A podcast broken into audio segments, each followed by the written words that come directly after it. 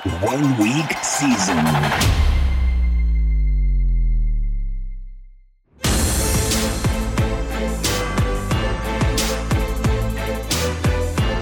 NFL Edge Audio.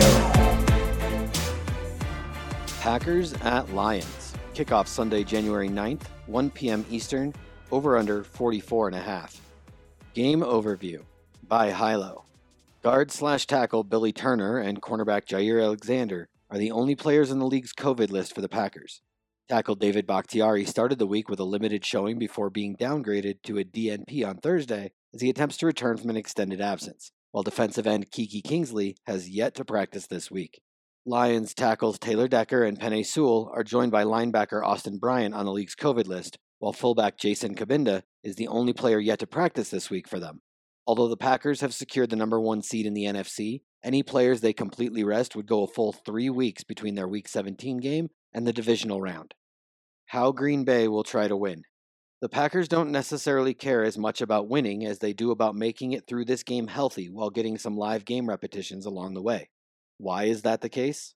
Since they have the one seed locked up, the main decision for the Packers this week is whether or not to rest their starters in a meaningless game. That said, any starters that fully rest would go a full three weeks between live NFL action, as they would have last played in Week 17 and wouldn't play again until their divisional round game. This puts head coach Matt LaFleur in an interesting spot, as he has to play the risk reward game in order to come to the decision he feels is the best for his team. Although we don't know for sure, at least not right now, what his final decision will be, the situation that makes the most sense is to get his starters some live game reps before pulling them in the second half.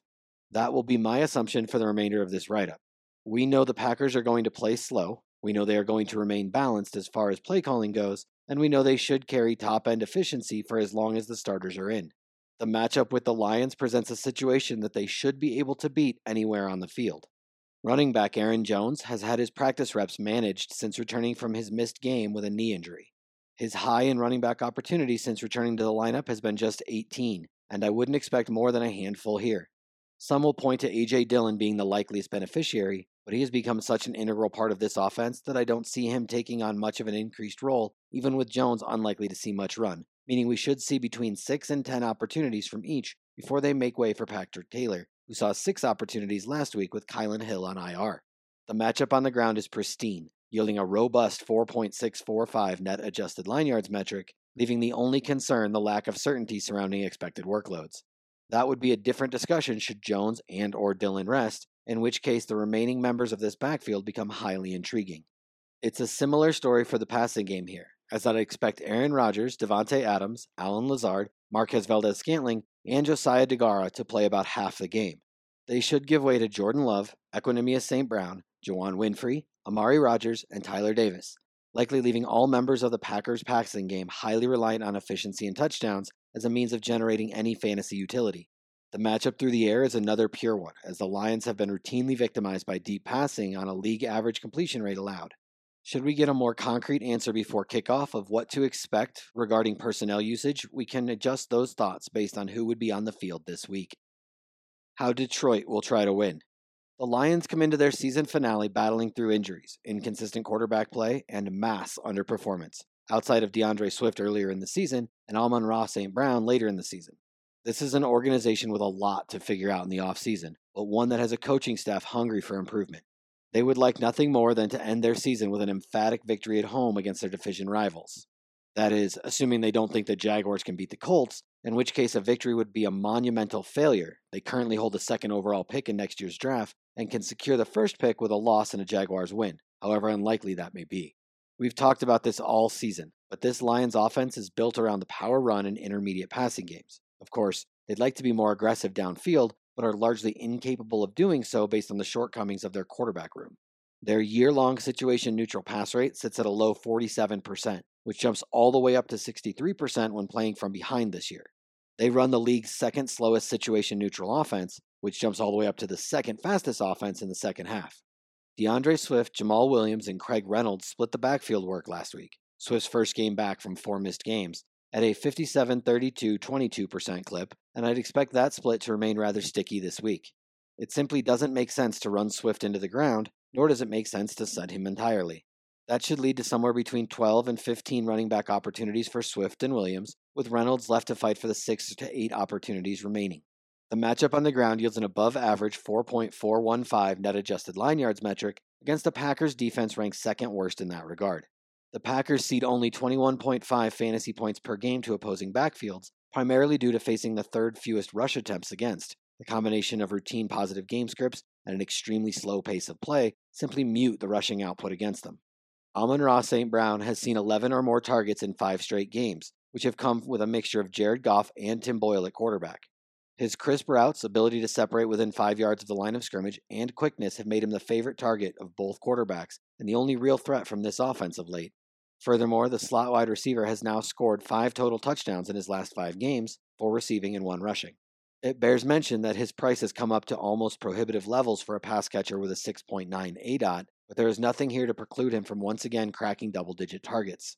Expect Kalif Raymond and Josh Reynolds to return to their starting perimeter roles after missing last week on the league's COVID list, each typically floating around a 70% snap rate. The tight end room has been a mess since TJ Hockenson was lost for the season, with all of Brock Wright, Shane Zylstra, Jared Pinkney, and Ross Travis playing significant snaps over the previous four weeks. Who?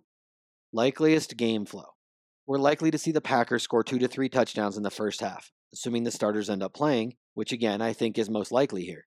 This should make this game environment a familiar sight for the Lions, who have shown to be extremely aggressive in the second half of games in which they trail. Expect the Lions to increase their pace of play to extreme levels, their pass rates to above average levels, and their desperation in the second half. It is also likely the starters for the Packers don't touch the field in the second half, providing a viable opportunity for the Lions to claw their way back into the game. Whatever production the Lions can muster is likeliest to flow through Amon-Ra St. Brown and the running backs. Scenarios The Packers have clinched the one seed and only bye out of the NFC.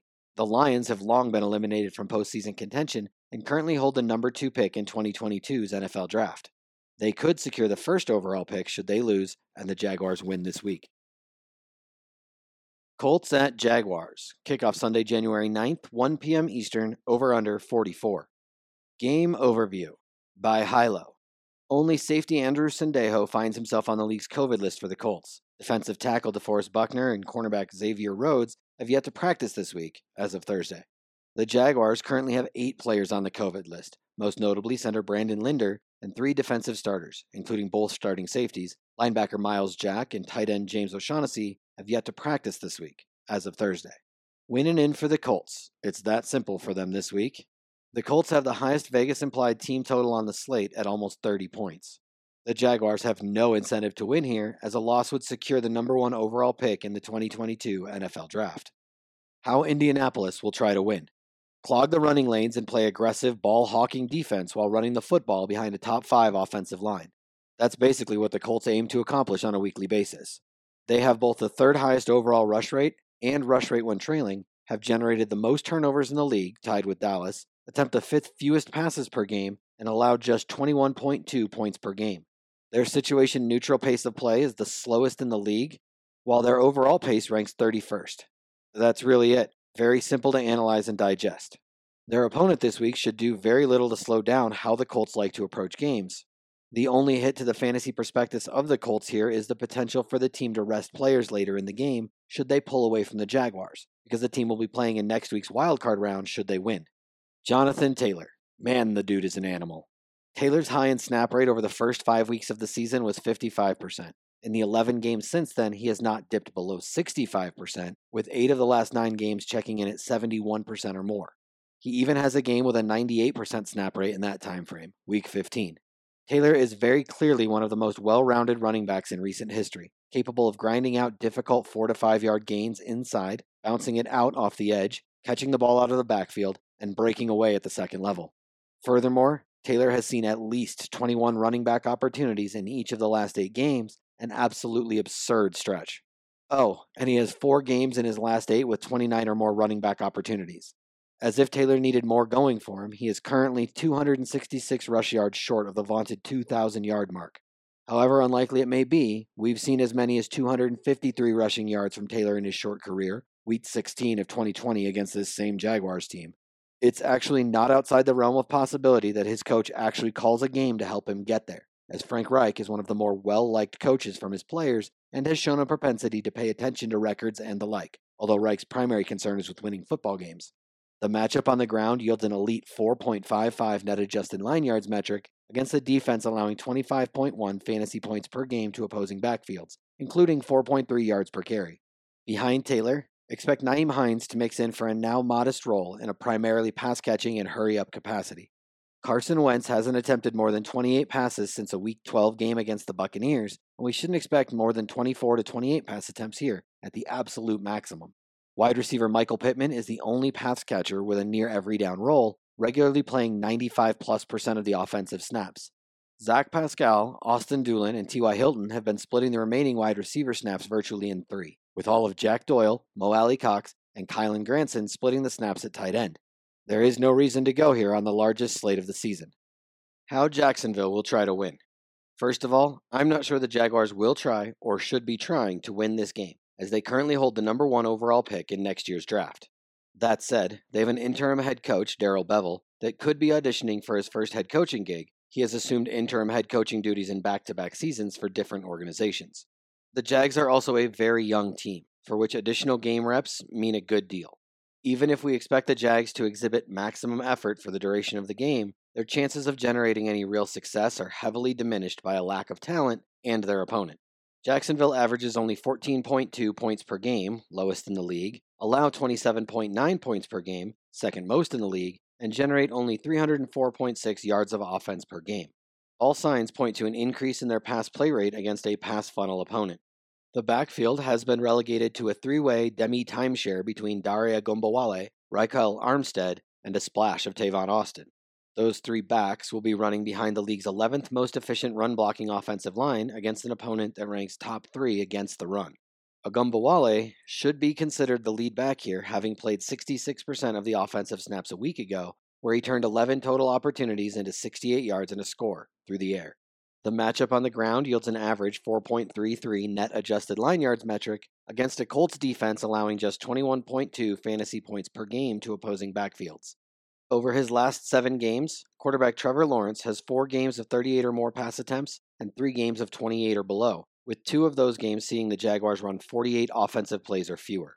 Basically, this team has been forced into increased aerial aggression more often than not, even though they are much more efficient on the ground against a Colts team that tilts past funnel in a game environment highly likely to see the Jags playing from behind for the majority of the game, we should tentatively expect Lawrence to land on the higher side of his wildly fluctuating range of pass attempts. The two primary pass catchers for this offense are Marvin Jones Jr. and Laquan Treadwell. Each play nearly every down rolls on the perimeter, with slot snaps being shared between running back wide receiver hybrid Tavon Austin and Laviska Shenault Jr. Tight end James O'Shaughnessy has been ruled out for this game, leaving tight end duties to blocking tight end Chris Manhertz, Luke Farrell, and Kahale Warring. The Colts rank near the middle of the league in both opponent completion rate and yards allowed per completion, making narrowing down where pass game production is likeliest to flow rather difficult. What we do know is that MJJ and Treadwell are on the field almost every offensive snap. Likeliest game flow. It is likeliest we see the Colts come into Jacksonville and walk the Jaguars off the field.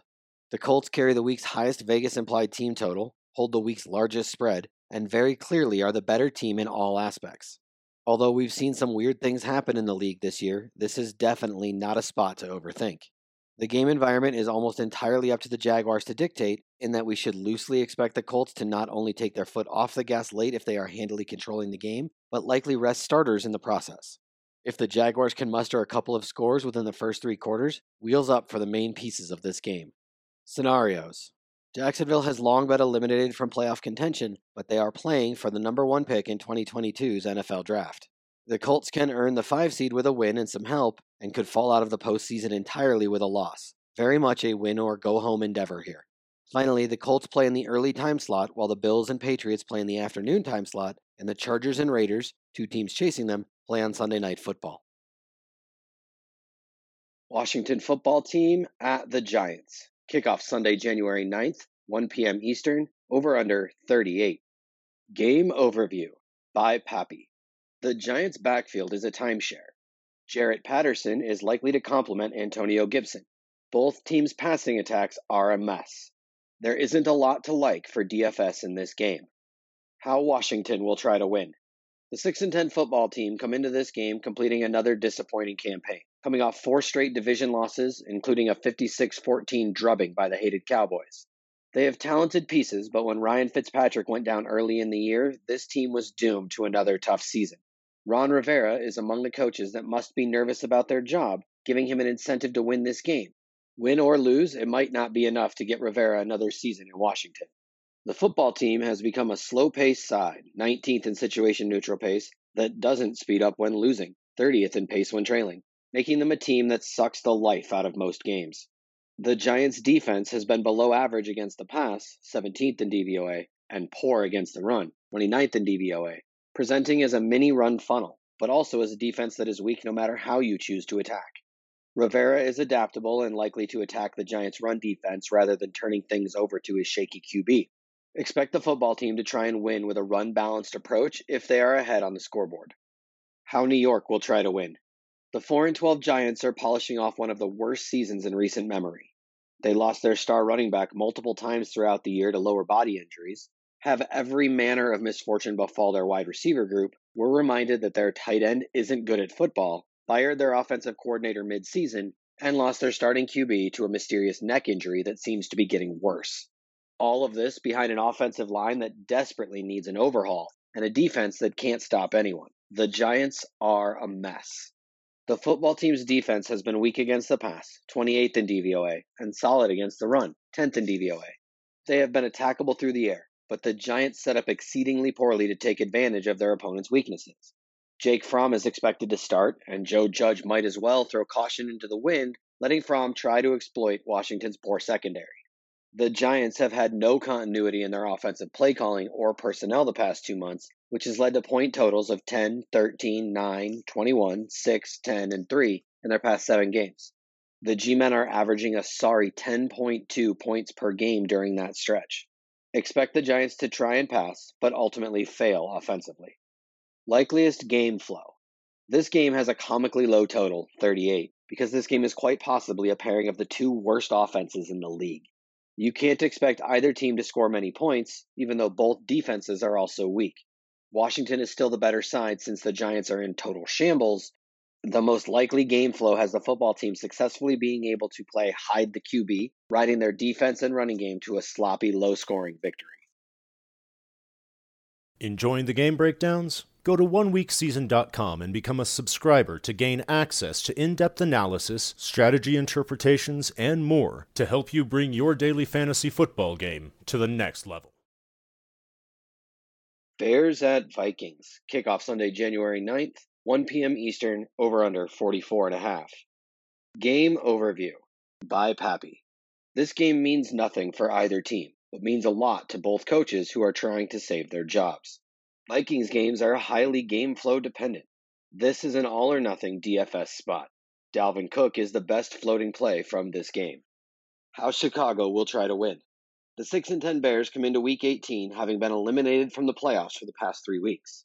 Matt Nagy's seat is on fire and riding a two-game meaningless win streak is unlikely to save him. Nagy announced that Fields is expected to return as a full practice participant this week, which means he is healthy enough to start. The Bears want to play slow, 23rd in situation neutral pace, but have been aggressive lately as Nagy has been more willing to let Fields throw. Nagy seems to know that his best chance at holding on to his job is showcasing Fields' development. The Vikings' defense has been beatable through the air, 16th in DVOA, and weak against the run, 25th in DVOA, presenting as a mini run funnel. That difference shouldn't tilt the Bears away from playing a pass balanced style designed to put up points in Nagy's last chance to show the Bears brass why he deserves one more year. Fields threw 39 times in these teams' first meeting, and it's reasonable to expect a similar game plan. How Minnesota will try to win. The 7 9 Vikings come into week 18 at the tail end of another disappointing year. They were expected to compete with the Packers for the NFC North, but they failed to even be a threat for a wild card playoff berth.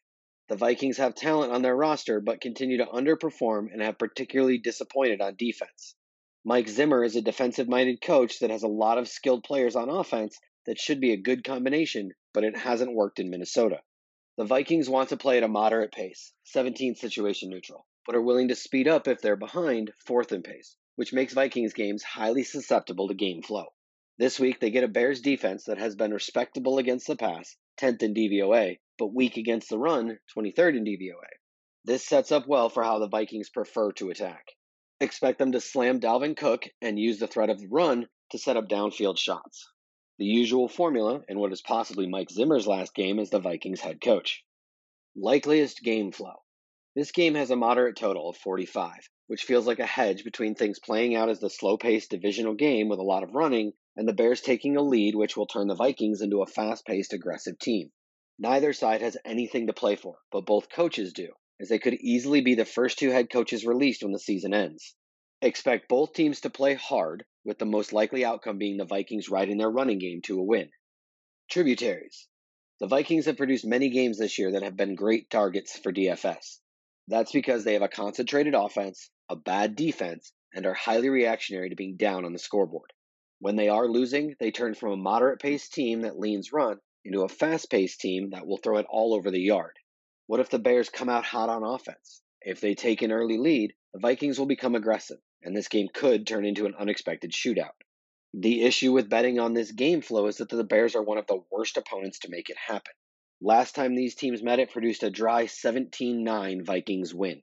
That type of game flow must be considered the most likely outcome, but it is possible this game becomes more like other Vikings games if the Bears take an early lead. Due to time constraints, the Edge audio for Titans at Texans is not available at this time. Please check oneweekseason.com for the written version. Steelers at Ravens. Kickoff Sunday, January 9th, 1 p.m. Eastern. Over under 41 and a half. Game overview by Pappy. The Steelers should let Ben throw in what is probably his last game. Diontae Johnson is priced for his floor, but has a great matchup. The Ravens' backfield swings between featuring Devonta Freeman and being a timeshare. Mark Andrews is priced $800 above the second most expensive tight end, George Kittle. How Pittsburgh will try to win.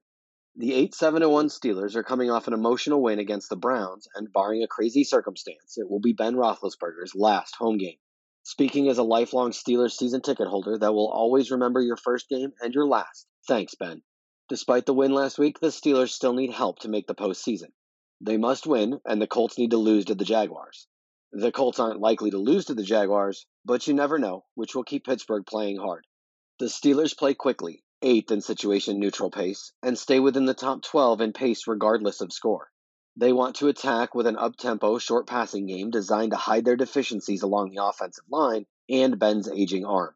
The Ravens are weak against the pass, 30th in DVOA, and strong against the run, 6th in DVOA presenting one of the clearest pass funnels in the league.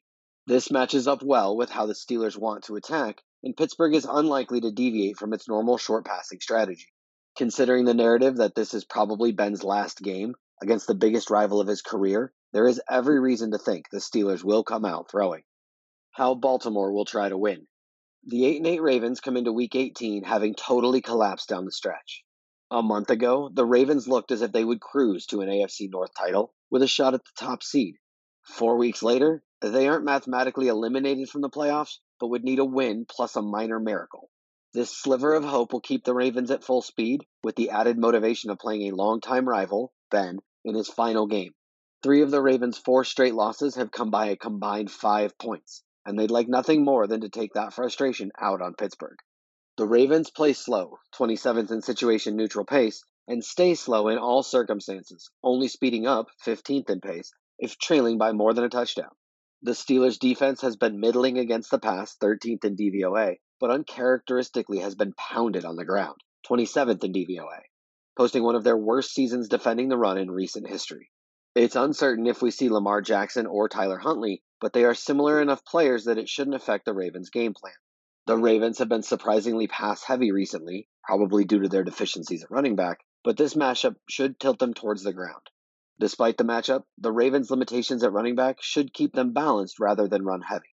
Expect Baltimore to try and take a lead early by playing balanced and then relying more heavily on the ground game late to run out the clock. Likeliest game flow. This game has a low total, 41.5, because both offenses have looked poor lately. Neither defense has been particularly strong, but bad offenses are bad offenses for a reason, and they don't become good by facing a weak defense.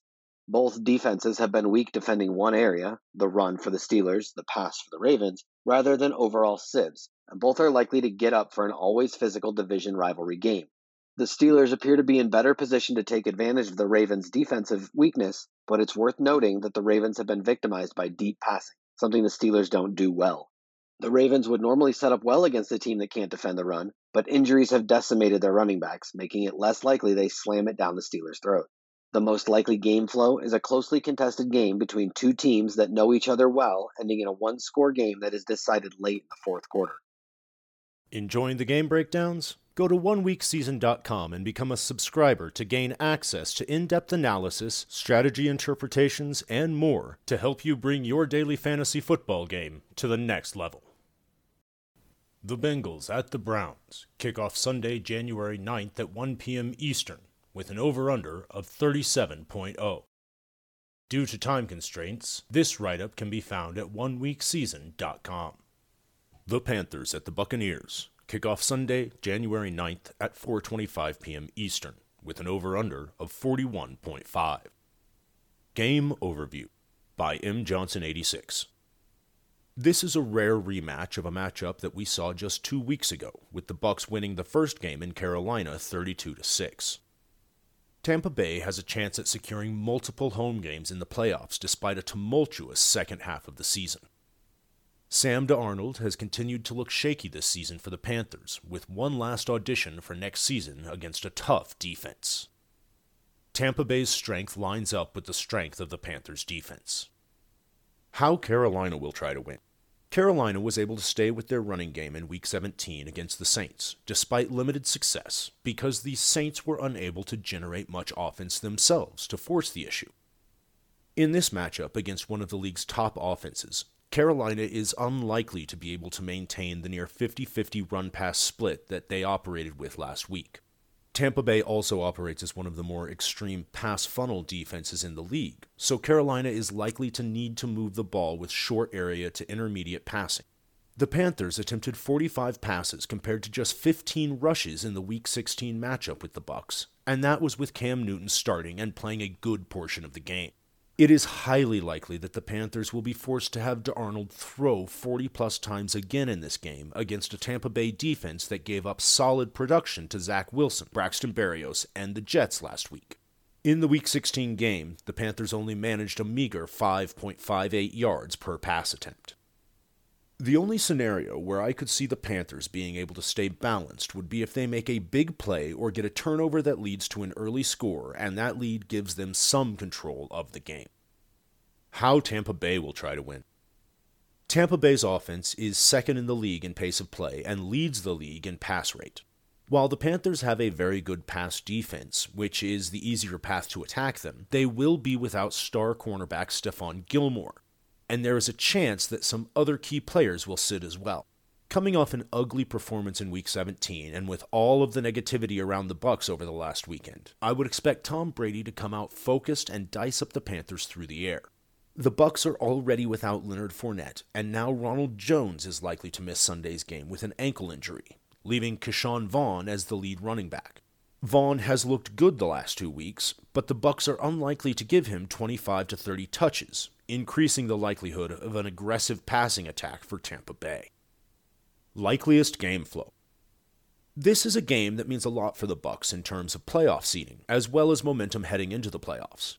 Coming off the bad performance in New York with a lot of new pieces on offense, the Bucks will treat this game with laser focus and like a dress rehearsal to get things rolling heading into the playoffs. Last year, the Bucks won 4 straight games heading into the playoffs, scoring an average of 37 points per game as they built momentum for their playoff run. This year, they have an ugly win against the Jets and a shutout loss to the Saints in the last 3 weeks. I don't know if the angry Tom narrative is real, but I do know that when good teams with high-end quarterbacks play poor teams whose seasons are over, it usually has a predictable outcome. With that in mind, this game sets up for the Bucks to take control of the game early and really pour it on. The Bucks control the tempo in that scenario and force Darnold to throw the ball at a very high rate against a secondary that should be in much better shape than they were last week. When multiple starters were on the COVID list and cleared Sunday morning, then had flight issues that kept them from arriving at the stadium until right before kickoff. The Bucks may pull their starters and key players in the fourth quarter of this game if they are in clear control and or the Rams are able to pull away from the 49ers, thus locking Tampa into the 3 seed. But even in that scenario, they will likely have done a ton of damage already. Scenarios The Bucks are currently the 3 seed but can get up to the 2 seed with a win and a Rams loss. The Rams play at the same time as the Bucks in a game that the 49ers also need to win. The 49ers also beat the Rams in their first matchup, so the 2 seed is very viable for the Bucks. This would be a big deal as it would give Tampa Bay back to back home games in the first two rounds of the playoffs, as well as a chance for a home game in the NFC Championship if the Packers were to lose in the divisional round. The Bucs also have incentives for Brady and Gronk that are attainable, and Mike Evans can reach his eighth consecutive 1,000 yard season. They will approach this game in a normal fashion until it is fully in control. Pay attention to news out of Carolina regarding players being surprisingly inactive or limited. They may be looking for a franchise quarterback in the draft and currently would have the sixth pick in the draft. Depending on other results, if they win, they could fall as far as the ninth pick, and if they lose, they could move up as far as the third pick. The Panthers are an analytically driven team and are likely very aware of this situation. They likely don't need to give the Bucs any help in taking care of this game, but it wouldn't be surprising for them to be overly cautious with some key guys to make sure they don't hurt their future in a meaningless game. The Patriots at the Dolphins. Kickoff Sunday, January 9th at 4:25 p.m. Eastern, with an over/under of 40.0. Game overview by M Johnson 86. A lot has changed for these teams since they faced in week 1, where the Dolphins won a tight 17 16 game. New England has a chance to win the division with a win and a loss by the Bills. Miami has a chance to have back to back winning seasons for the first time since 2002 2003. New England has a balanced, methodical attack, while Miami has a pass heavy attack that is likely to put a lot on Tua's plate this week. How New England will try to win. The Patriots have established themselves as a balanced and dangerous offense, ranking top 10 in the league by most metrics in both rushing and passing efficiency. They have a dominant offensive line and use a high rate of heavy personnel with multiple tight ends and or a fullback. The Dolphins' run defense has improved significantly from the poor unit we saw in 2020 and early this season, but is still the easier path to attack them. Mac Jones has been surgical this season with a 67% completion rate and a solid 7.2 yards per pass attempt. It has been extremely impressive to see him pick up a complex Patriots offense so quickly and make the reads to get the ball to the right spot regularly. The Patriots deploy a diverse set of personnel groups and formations, forcing defenses to adjust and stay on their toes. This makes things easier on both the running game and passing game, as teams are unable to load the box against the run and also forced to respect the two headed backfield of Damien Harris and Rhamondre Stevenson, which gives Jones some easier reads when he drops back. New England is likely to approach this game with their usual balanced approach and personnel groupings, exploiting weaknesses in the Dolphins, including a run defense that the Titans gashed last week. They also operate at the fifth slowest situation neutral pace in the league and are unlikely to push the tempo in this game. How Miami will try to win. Miami does not own their first round pick and has a chance to finish the year with a winning record with a win this week. Head coach Brian Flores is a Patriots disciple, so this game will mean something extra to him as well. So we should expect a full effort from Miami, who beat New England in week one. The Dolphins are eliminated from the playoffs because of tiebreakers, but this game will still mean something to them. Tua Tagovailoa is not in the clear to be the Dolphins' starting quarterback next season, with one last audition to prove himself and keep them from pursuing quarterback replacements via trades and free agency. Miami is in the middle of the pack in situation neutral pace of play and ranks 8th in the league in pass rate. Given all of the rumors around Tua this season and his miserable performance in Week 17, I would not be surprised to see the Dolphins put a lot on his plate and give him one last chance to show what he can do, for better or worse. The Patriots have one of the top pass defenses in the league, which would usually be something that would push the Dolphins to a more run focused attack. But week 18 is a different animal, and long term evaluations and plans will likely take precedent over just what may be slightly more plus EV for them in the context of this week.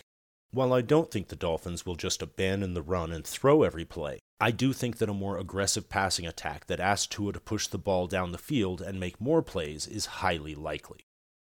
Likeliest game flow This game is likely to stay close early on, as the Patriots are the better team and have a balanced and methodical offense, while the Dolphins are a respectable team who won't just let them march down the field repeatedly like the Jaguars allowed last week.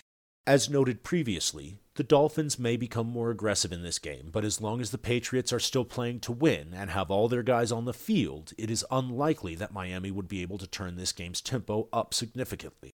We should expect another competitive game between these teams, who have both changed and improved since the 16 weeks they last faced each other.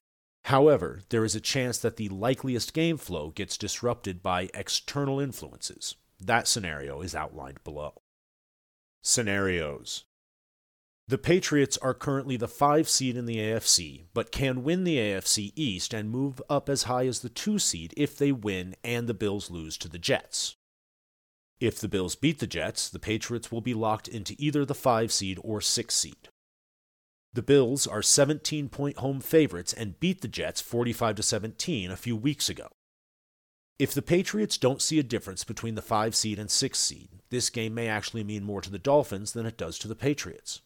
Bill Belichick has lost key players in meaningless games before. I wouldn't be surprised with him treating this as a glorified preseason game once the Bills take control of the Jets. The Patriots will approach this game like normal, as they can't let a chance to win the division get away. However, if the Bills perform as expected, we can reasonably expect the Patriots to switch gears mid game, with a trip to Cincinnati or Buffalo likely on the horizon for the wildcard round of the playoffs in just six or seven days. Enjoying the game breakdowns? Go to oneweekseason.com and become a subscriber to gain access to in depth analysis, strategy interpretations, and more to help you bring your daily fantasy football game to the next level. The Saints at the Falcons kick off Sunday, January 9th at 4:25 p.m. Eastern with an over/under of 40.0. Game overview by M Johnson 86. Very simple for the Saints. Must-win game if they want a chance to get in the playoffs. These teams had an eventful game in their first meeting, with the Falcons pulling off a 27 25 last-second win. Both offenses have turned into run heavy teams over the second half of the season, ranking 21st and 23rd in the league in situation neutral pass rates. The Falcons were eliminated from playoff contention last week. How New Orleans will try to win. New Orleans will continue to be a run heavy operation with Taysom Hill operating as their quarterback. The Saints have run the ball on 51% of their offensive plays during Hill's four starts. This week, they face a Falcons run defense that is 30th in DVOA, 26th in yards allowed per carry, and 28th in PFF rush defense grade. The Falcons are also a team who just had their playoff hopes put to rest last week and have nothing to play for other than ruining the Saints' chances at the playoffs. New Orleans will use their dual threat rushing attack to stretch the Atlanta defense and attack their overmatched front seven horizontally. The Saints also involved their running backs heavily in the passing game, essentially acting as an extension of the running game at times as a way to stay conservative but give defenses a different look. The Saints had a condensed target tree in last week's win over Carolina, with Kamara and Marquez Callaway combining for 16 of the 23 targets that Saints pass catchers saw. This week may see a return of Mark Ingram, while Deonte Harris should be practicing in full after missing most of last week on the COVID list both situations that should work to spread the distribution of targets a bit more evenly than we saw last week. The Saints have their season on the line and will lean into their clear and obvious strength against a team that is dead in the water and is already vulnerable to rushing attacks. How Atlanta will try to win. One of the great mysteries of the 2021 NFL season will be how the Falcons were able to stay in the playoff race until week 17. The Falcons have somehow managed a 7 and 9 record despite a negative 136 point differential, which is 27th in the league. Of the 9 games the Falcons have lost, 7 of them have been by double digits with 4 of those being by over 20 points. Truly incredible stuff that a team who was that consistently bad was able to find a way to 7 wins and also impressive that all 7 of their wins were in one score games. Atlanta was a pass heavy team last season and early this year, but the losses of Julio Jones and then Calvin Ridley have transitioned them to a balanced squad out of necessity. Matt Ryan has a potential out in his contract after this season, and the Falcons may be at a point where a change is coming, making this potentially his last game with the franchise. While that is not necessarily likely, it would be a $40 million cap hit to the Falcons to cut him.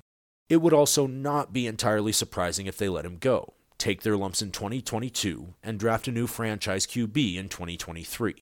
The Falcons have been splitting their backfield pretty evenly between Mike Davis and Cordarrelle Patterson recently, as Patterson is clearly dealing with some health issues. It wouldn't be shocking for Patterson to be rested this week.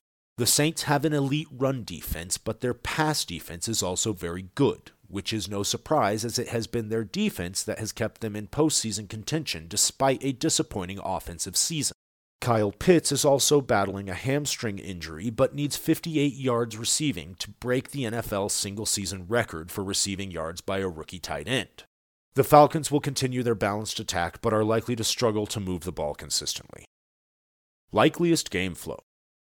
The Saints are likely to control this game as the Falcons' offense is simply not explosive enough to take a big lead on the Saints' defense in a must win game.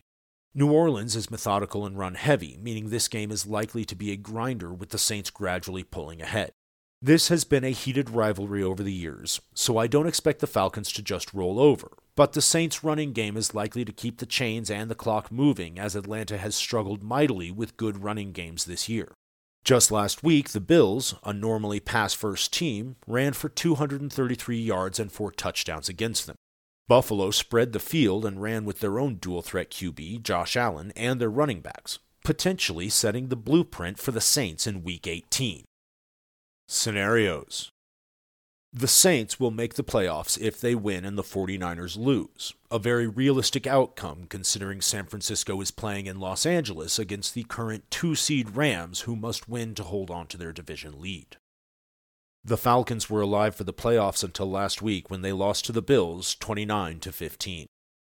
Perhaps the most unpredictable teams in the last week of the season are those who were just eliminated from the playoffs. Teams who were eliminated long ago have been playing for nothing for a while, so there is less reason to change things for this last week.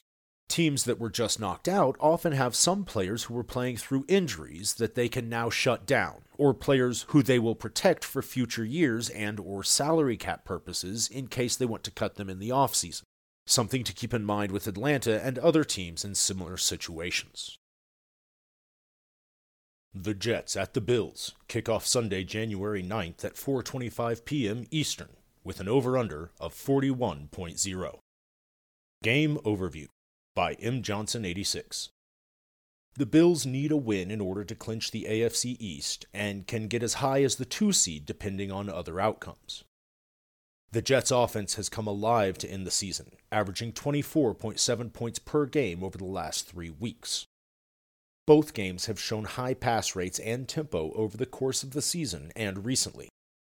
These teams previously met in New York, with the Bills winning 45 to 17. How New York will try to win. The Jets had only scored 24 or more points in one Zach Wilson start this season prior to Week 15. Since then, they have hit that mark in all three of their games, including a game they should have won against a very good Tampa Bay defense. While this comparison may be a stretch, we don't have to look far in this game to see a highly criticized first round pick who struggled early in his rookie season before the light bulb came on to end the year as Josh Allen's second half to his rookie season certainly propelled him to the improvement we have seen since. Let me be clear Wilson hasn't been anything close to great recently, but he at least hasn't kept the Jets from staying in games. Young players adjusting to the NFL take some time, and players can get better. This will be a game where Wilson will have to show a lot of improvement to keep the Jets competitive. New York has the second highest situation neutral pass rate and plays at an above average pace this season. Unfortunately, the Bills have one of the top pass defenses in the league and have destroyed many of the weaker teams they have played this season, including the Jets. New York is unlikely to significantly change their play calling or approach for the final game in the season, so that pass rate is something we should expect to stay consistent here, unless they can somehow take a lead or the weather turns this game into a mess. The passing game should focus on screens and short area passing to protect Wilson from the Bills' pass rush and keep him from challenging PFF's number two graded coverage unit. How Buffalo will try to win. Buffalo destroyed the Jets in their first meeting and should be able to have their way again here in a must win game at home. The Bills have become a much more balanced team this season than we saw last year, running the ball at a 47% rate over the last three weeks. It is important to note, however, that two of those games were against a run funnel defense of the Panthers and the poor rushing defense of the Falcons in poor weather. The Bills need a win and have advantages everywhere.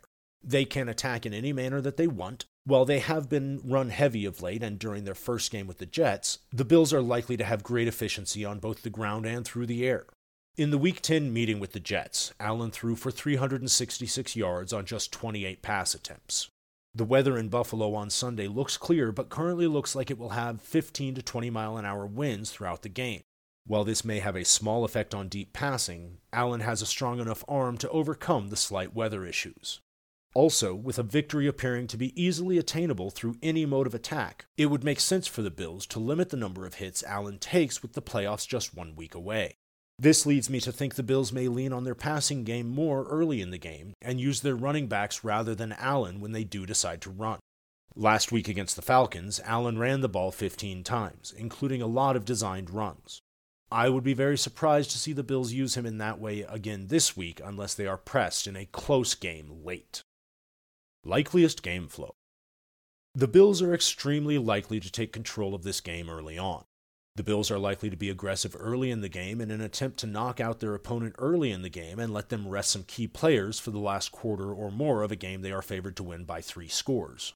The Bills are also likely to throw often in an effort to limit Allen's hits on running plays, which, combined with the high pass rate of the Jets, should result in a first half with high play volume and potentially high scoring, at least on the Bills' side. The Jets will attack in a more horizontal and short area fashion early in this game, but will progressively be forced to be more aggressive down the field. The Bills' pass rush and secondary are likely to tee off on Zach Wilson early in the game, although if they smash early as expected, it would not be surprising to see some solid second half production from the Jets' passing game against Buffalo's backups. Scenarios Buffalo must win to clinch the AFC East. If they lose, they can drop as low as the 6 seed. If they win, they can jump as high as the 2 seed if the Bengals and or Chiefs lose. The Bills will know the results of those games prior to kickoff. Both teams should be playing this game like a normal game, with the Jets trying to maintain momentum into the offseason. The 49ers at the Rams kick off Sunday, January 9th at 4:25 p.m. Eastern with an over/under of 44.5. Game Overview by M. Johnson 86.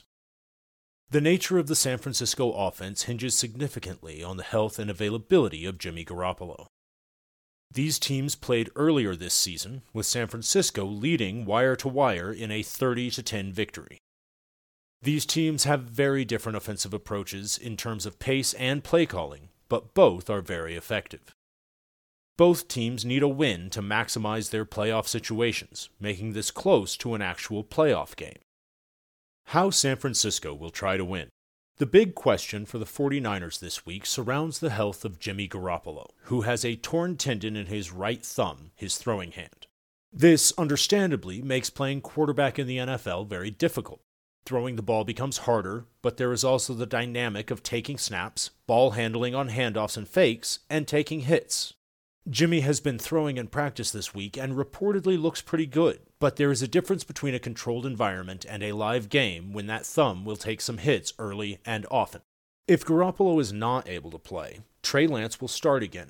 Lance has struggled twice this season, but looked better in the second half last week against the Texans as he led the 49ers to a victory. When evaluating San Francisco, the reality is that they will either be playing with a raw, athletic quarterback who has been inconsistent and underwhelming in his first two starts, or they will have a quarterback who was already a game manager that they will now have to take extra care to protect and preserve. Either scenario calls for a run heavy game script, as the 49ers will try to slow the game the way their 28th ranked situation neutral pace has done to opponents all season. In the first meeting of these teams, the 49ers ran the ball 44 times compared to only 19 pass attempts. While that tells one story, the reality is they were not very effective, averaging only 3.2 yards per carry on 37 running back attempts, and were only able to maintain that high run rate because of the big lead they built due to the Rams' offensive struggles, which we will get to shortly. The Rams' defense is no joke, ranking top five against both the run and the pass, and Aaron Donald can single handedly ruin a game for an offense. The 49ers will definitely lean into their running game and perhaps would be most effective doing so with Lance under center to act as another threat to the defense with his legs. When the 49ers do throw the ball, they will likely look to find ways to get the ball in the hands of their elite playmakers Deebo Samuel, George Kittle, Brandon Aiyuk, who can change the game in a blink with their ability to break tackles and outrun defenders. The method by which the 49ers attack through the air will change dramatically depending on who is under center, as Jimmy throws mostly underneath and over the middle of the field, while Lance is able to make more throws to the perimeter and down the field. How Los Angeles will try to win. Los Angeles is a top five team in terms of both pass rate and pace of play. They have a division title and multiple home playoff games riding on this game, so I would expect them to lean into what got them here by continuing to play to their strengths. This is especially true against a 49ers team whose secondary has been ravaged by injuries and COVID recently. Four of San Francisco's top five cornerbacks are currently on the COVID list, placed there on either Tuesday or Wednesday of this week. The only one left from those top five who are practicing this week is 34 year old Josh Norman, who is PFF's 82nd graded cornerback out of 87 players who have played at least 50% of the snaps this season. The 49ers also have one of their starting safeties on the COVID list and another starting safety battling a shoulder injury. This is not good news against a highly efficient Rams passing offense. All season, the 49ers have been easier to throw the ball on than it has been to run against them. The 49ers also have the second best run defense DVOA in the league due to a great front seven. And with the current state of that secondary, that difference should only grow in terms of path of least resistance. The Rams expect Cam Akers back just six months removed from tearing his Achilles, but he should only mix in for 10 to 15 snaps in his first game back. The 49ers will likely get several of their defensive backs off the COVID list prior to Sunday, but even in that case, they will not have practiced all week. We have seen several times in the past few weeks that players returning from the COVID list often struggle, especially without practice time to get their conditioning back. The sharp thing for the Rams to do would be to take an extremely pass heavy attack and play at a blistering pace, as playing defensive back in the NFL is not for the faint of heart, and high pass volume and pace would wear those players down very quickly. Likeliest game flow. The first time these teams played, Matthew Stafford had a couple of early turnovers, and the 49ers took an early lead that allowed them to control the pace of the game and make Los Angeles one dimensional. That was a Monday night game in San Francisco when the Rams' offense was dealing with a lot of unexpected changes. They had just lost Robert Woods to a torn ACL that week in practice, and Odell Beckham Jr. was signed three days before the game. The Rams were also heading into their bye week and playing on the road. This week, the Rams enter the game on a five game winning streak, are at home, and have a division title on the line. The likeliest game flow here is a close game that ultimately the Rams are slightly more likely to control. Their passing game should be more effective than it was the first time these teams met, and with so much riding on the game and in a home environment, I would expect that the Rams won't hand the 49ers early control again. The 49ers' personnel issues in the secondary continue to be an issue, and they will likely struggle to hold the Rams down because of this, while the 49ers' offense has a lot of questions at the most important position right now, making it difficult to expect a high level of offensive output from them. If the Rams can take control, I would expect much more pace and scoring from this game than we saw in the first meeting, which combined for 41 total points and 117 total plays, well below league average, especially with so much on the line. Scenarios Los Angeles must win to secure a division title and the two seed. San Francisco must win to secure a playoff spot. If San Francisco loses, they would still have a chance to get in the playoffs if New Orleans were to lose. The only scenario for either team's motivations to change mid game would be if Atlanta were to jump out and dominate the Saints, making the game meaningless for San Francisco. This is an unlikely outcome in that game, meaning we should expect both teams to give everything they have.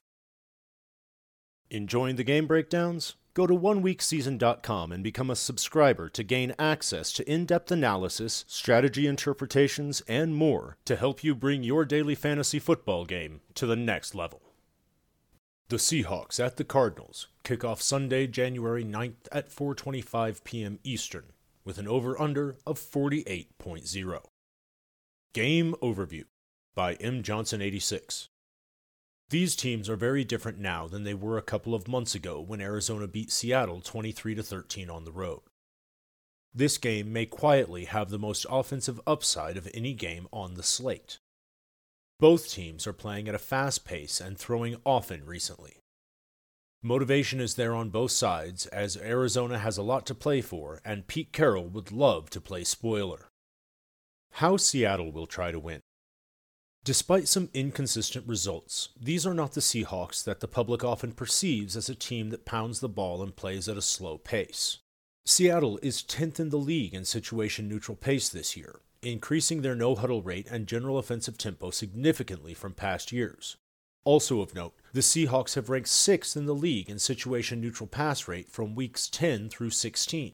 Week 9 was the Seahawks' bye week, and Russell Wilson returned after that, while in Week 17, the Seahawks went to a run heavy approach as they throttled an overmatched Lions defense in a home game with sloppy weather. Other than that, Russ has been letting it rip a bit, with the added caveat being that they had some tough matchups and some health issues that have kept them from truly being explosive or effective at many times.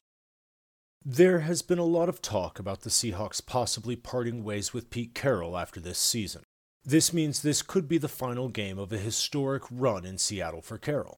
On the other hand, this is a chance for the Seahawks to make a statement win to end the season and build into next year, perhaps mending the relationship with Russell Wilson and becoming the offense they should could have been the last couple years. I would expect a highly aggressive approach to this game from Seattle in a nothing to lose, everything to gain spot. The Cardinals have a very formidable defense against both the run and the pass, but have been beatable of late, giving up 25 points per game over the past four weeks.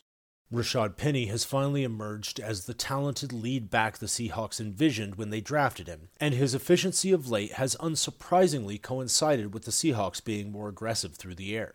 Russell Wilson has had some big games in Arizona over the years, and after playing in bad weather the last two weeks, a dome game will be a welcome sight as Russ and the boys look to get cooking one last time to end the season. How Arizona will try to win. Arizona leads the league in no huddle rate and plays at the seventh fastest situation neutral pace in the league. Also of note, the Cardinals lead the league in situation neutral pass rate over the last four weeks. The loss of DeAndre Hopkins took a noticeable toll on this offense for a couple of weeks as everyone was forced into new roles. However, the Cardinals seem to have found themselves a bit in a huge win at Dallas last week. Also of note is the return of Kyler Murray's dual threat ability, as he has been dynamic as a runner since returning from their Week 12 bye after dealing with ankle and shoulder injuries earlier this season. The Seahawks defense has given up 27 points per game the last two weeks against the Bears and Lions. Now they face a Cardinals team that is getting its groove back and has a lot on the line. I would expect Arizona to play at a very fast pace and spread out this talent deficient Seattle defense with an aggressive attack. The Seahawks actually have a solid run defense, but run defense metrics don't necessarily account for having to deal with a dual threat quarterback like Murray. The Cardinals' backfield is beat up right now, with James Conner missing the last two games, he has been back at practice in a limited capacity this week, and Chase Edmonds failing to practice so far this week after handling heavy workloads in Conner's absence.